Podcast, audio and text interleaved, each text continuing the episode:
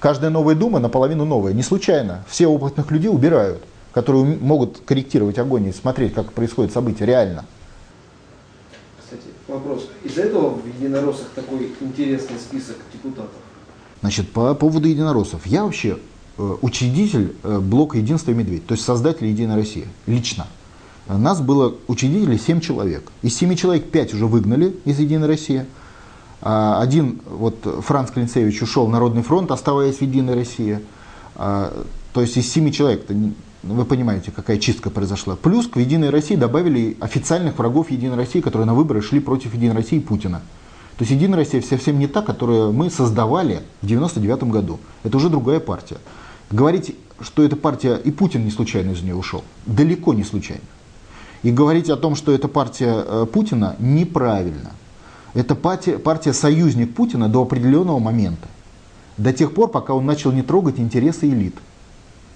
Я не буду вдаваться в подробности, потому что но, э, но суть, подтвержденная многократными конкретными фактическими материалами, очень простая. Как только Путин начинает делать что-то, что идет в разрез с интересами американских элит в России, а других нет, Единая Россия становится мгновенно ему в оппозицию. Это надо понимать. Поэтому это условная вещь. То же самое правительство.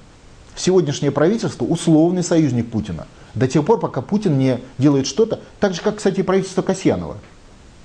Я просто работал в Минатоме тогда, я знаю, как отношения были Касьянова, Путина в системе. Это было условное правительство.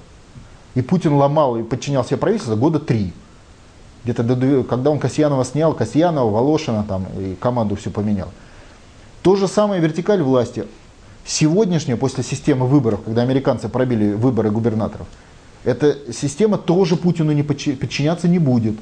Это надо понимать. То есть вертикаль власти тоже вернулась к состоянию 2000-х годов начала, когда ему там тот же Татарстан вообще налогов российский бюджет не платил. Это прямо связано с системой выборов. И сегодня перекупить какую-нибудь республику, уж поверьте, в 10 раз дешевле будет, чем Грузию, например. Грузию купили, а республику какую-нибудь российскую перекупить, здесь на выборах, я имею в виду, провести своего губернатора, организовать механизмы поддержки, террористические военные отряды предоставить, несложно. Это будет 10 раз дешевле, чем в Грузии. Деньги у американцев на это найдутся. Значит, и вертикаль власти тоже теперь не, наци... не национального, не на стороне национальных сил.